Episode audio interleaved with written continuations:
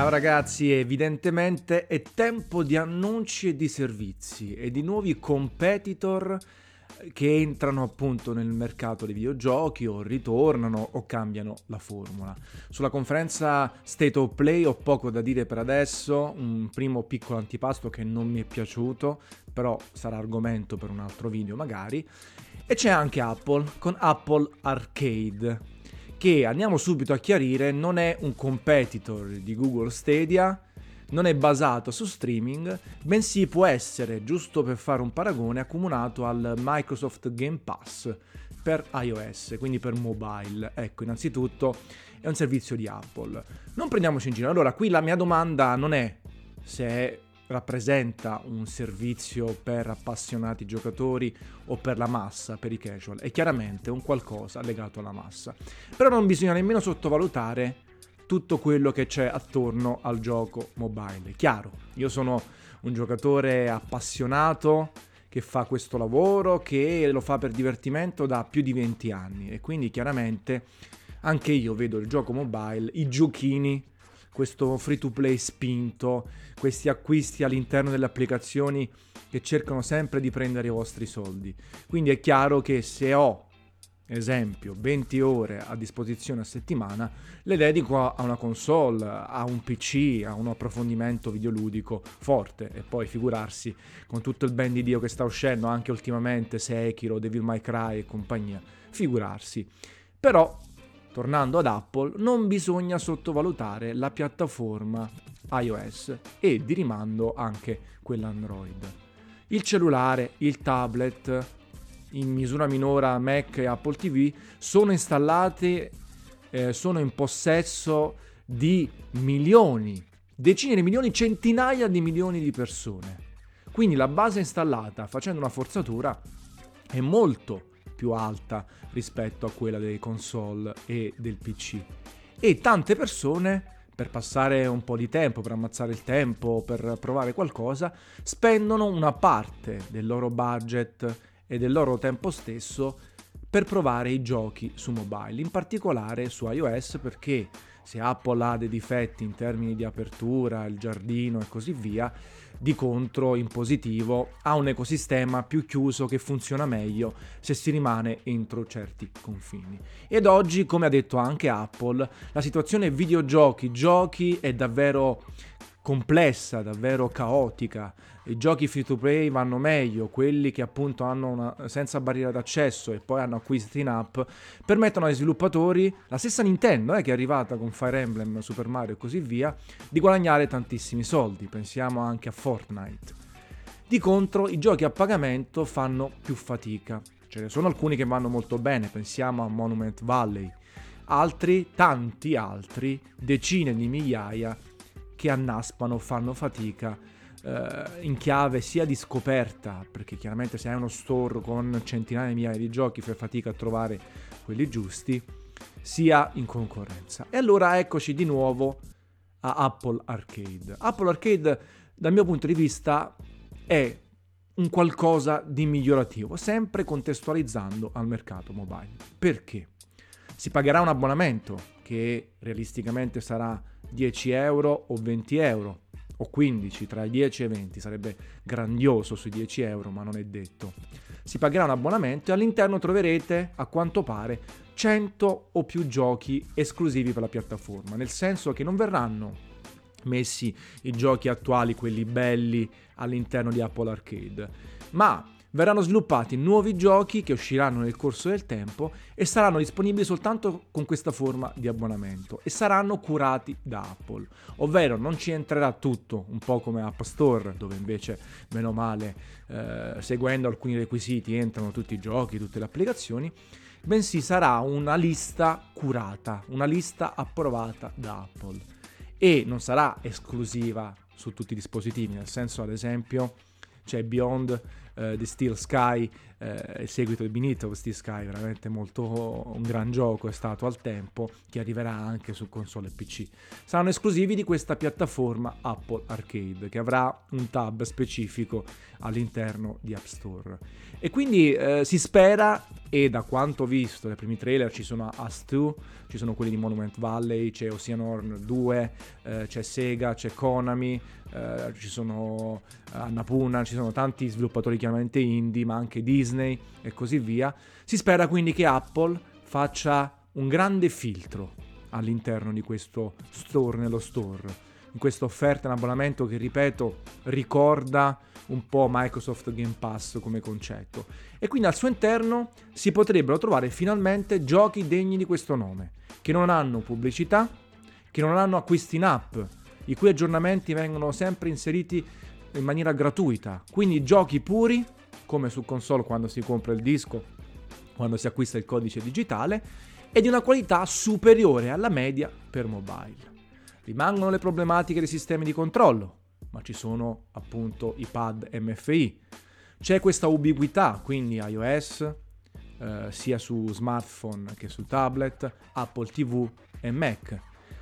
Si può giocare anche offline, quindi non è un servizio in streaming, lo ripeto, si può giocare anche offline, portare poi salvataggi nel cloud e cominciare su un dispositivo e continuare sull'altro. Quindi ci sono tutta questa serie di dettagli molto interessanti che potrebbero, ripeto, elevare un pochino, leggermente, tanto il gioco su mobile, spesso sfigato, spesso nella marmaglia appunto di free to play, di, di, di offerta che da un lato è varia, dall'altro è caotica. Rimaniamo sempre nel concetto Apple. Apple non vuole portare Apple Arcade su tutti i dispositivi, renderlo ubiquo a disposizione per tutti. Vuole in ultima battuta vendere i propri dispositivi perché Apple è sempre stata una compagnia che ha portato avanti hardware e software, nel bene o nel male, creando dei fanboy, degli estimatori e degli hater clamorosi che non sopportano questo modo di fare. Però è una scelta, nel senso, eh, lo sapete, io bene o male utilizzo tutto, questo computer che sto registrando a Windows, o console, o PC e così via, mentre Cicciotto mi corre e mi urla. Eh, però poi per l'uso quotidiano, per ottimizzare al massimo il mio tempo e produttività, mi piace l'ecosistema Apple perché funziona bene nel momento in cui hai tutti i dispositivi che interagiscono tra loro, hai il cloud, hai tutti i servizi lì e, e, quindi funziona molto molto bene. Chiaro, talvolta ti senti frustrato, talvolta non puoi uscire da certi binari che sono molto ampi, sono tanti binari, ma sono sempre binari. Però ci sono sempre dei pregi e difetti, ragazzi, è impossibile fare assolutismi in un senso o nell'altro. Ecco, e allora se fino ad oggi abbiamo criticato Apple giustamente per il troppo caos di App Store dei giochi, del non aver creato una piattaforma fatta bene, addirittura un'etichetta di sviluppo, a quanto pare adesso, curando questi 100 più giochi, magari finanziandone alcuni per averli in esclusiva o per dare una mano nel marketing dello sviluppo, potrebbe finalmente levare. Allora questo Apple Arcade rimane potenzialmente un servizio per casual, ma diventa interessante anche per i giocatori hardcore che magari lì dentro, attivando o meno l'abbonamento, sempre in stile Netflix, possono magari farsi un giro, provare quei 5-10 giochi artisticamente clamorosi, molto fighi, interessanti da portare in giro, magari che funzionano bene touch oppure che a casa eh, permettono di essere goduti con un controller. E ne stanno uscendo anche altri finalmente con gli analogici eh, cliccabili. Poi magari Apple potrebbe lanciare un Apple TV aggiornata dedicata al gaming a un prezzo accessibile, 149-199. Un Apple TV che poi ha tutte le applicazioni, c'ha Netflix, Amazon Prime, c'ha quella news, c'ha quella eh, TV loro, ecco, e quindi può diventare interessante. Sempre di rimando, poi è chiaro, io continuerò a giocare su console e PC per il 90% del mio tempo, ma ho sempre provato anche giochi mobile perché ogni tanto la chicca ci esce. E allora se qui mi fai una piattaforma dove ci sono soltanto le chicche, dove non c'è la munnezza, dove non c'è roba eh, che devi spendere soldi per andare avanti, quindi devi soltanto abbonarti e avere un gioco che ha una progressione intelligente, una progressione videoludica legata ai videogiochi, non legata ai soldi, alle monete, agli acquisti in app, può diventare interessante. E si aggiunge all'offerta invece dove c'è Google Stadia e vi invito a leggere, a guardare un altro mio editoriale che è puro streaming. Sony, Microsoft, Nintendo, Steam, Epic Store, ognuno dei quali offre un qualcosa di differente. E allora si potrebbe dire, what a time to be a videogamer, che bello essere giocatore, ma che casino, per giocare tutto quello che mi può piacere potenzialmente devo spendere un sacco di soldi, devo avere un sacco di dispositivi, però c'è anche scelta, per fortuna soprattutto questi servizi digitali li posso attivare e disattivare in qualsiasi momento, li posso provare, magari hanno il mese gratuito. E vi faccio una domanda, perché qualcuno di voi potrebbe dire, eh però che palle, non sarebbe meglio avere un unico sistema dove giocare? Sì, ma chi lo fa sto sistema? Chi è che vince? Steam? Epic? Sony? Microsoft? E perché deve vincere Sony? Perché deve vincere Nintendo? Perché deve vincere Valve? È comunque un produttore singolo, non è il mondo, non è un ente mondiale, un'associazione che fa il bene di tutti, è sempre una compagnia che cerca i soldi, che guadagna soldi e che poi dà dei servizi più o meno comodi, più o meno interessanti per i sviluppatori. Purtroppo ragazzi, eh, creare un monopolio lo può creare soltanto Dio se esiste o un'altra religione. Ma anche lì ci sarebbero delle critiche da fare. E quindi allora è giusto che ci sia concorrenza, che ci sia scelta, che i servizi siano sempre più accessibili, più facilmente eh, attivabili o meno, ecco, non legati come l'operatore telefonico, la bolletta della luce, costi penali e altro. Ecco, se c'è la possibilità di provare, uno sceglie, guarda, voglio diventare un giocatore full Apple Arcade, oppure soltanto Google Stadia perché il futuro ho la gigabit, ho la super fibra a 200 megabit. Voglio giocare soltanto su PlayStation 4 per le esclusive, su Xbox One per i servizi, su PC perché mi piace personalizzare. Ecco, l'importante è che c'è scelta magari questa porta anche a un abbattimento dei prezzi, a un, un innalzamento della qualità e gioco forza un po' di caos, no? Eh, c'è poco da fare, però comunque è interessante. Ricordiamoci di Epic, chiudo questo podcast, che anche lei sta puntando tantissimo sulle esclusive temporali e ne ho parlato anche qui in un altro video. Non se ne esce ragazzi, non si può pretendere che Valve vinca, perché se Valve vince si ferma e l'abbiamo visto con Greenlight, con alcune policy così così.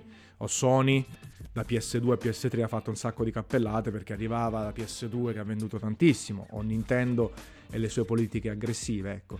Quindi la concorrenza ci sta.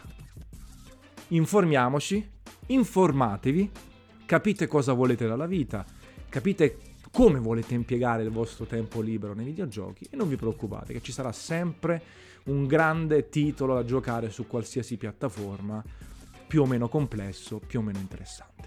Fatemi sapere cosa ne pensate nei commenti, vi do una capata che vi arriva anche offline, me la scaricate anche offline e al prossimo video. Ciao ragazzi.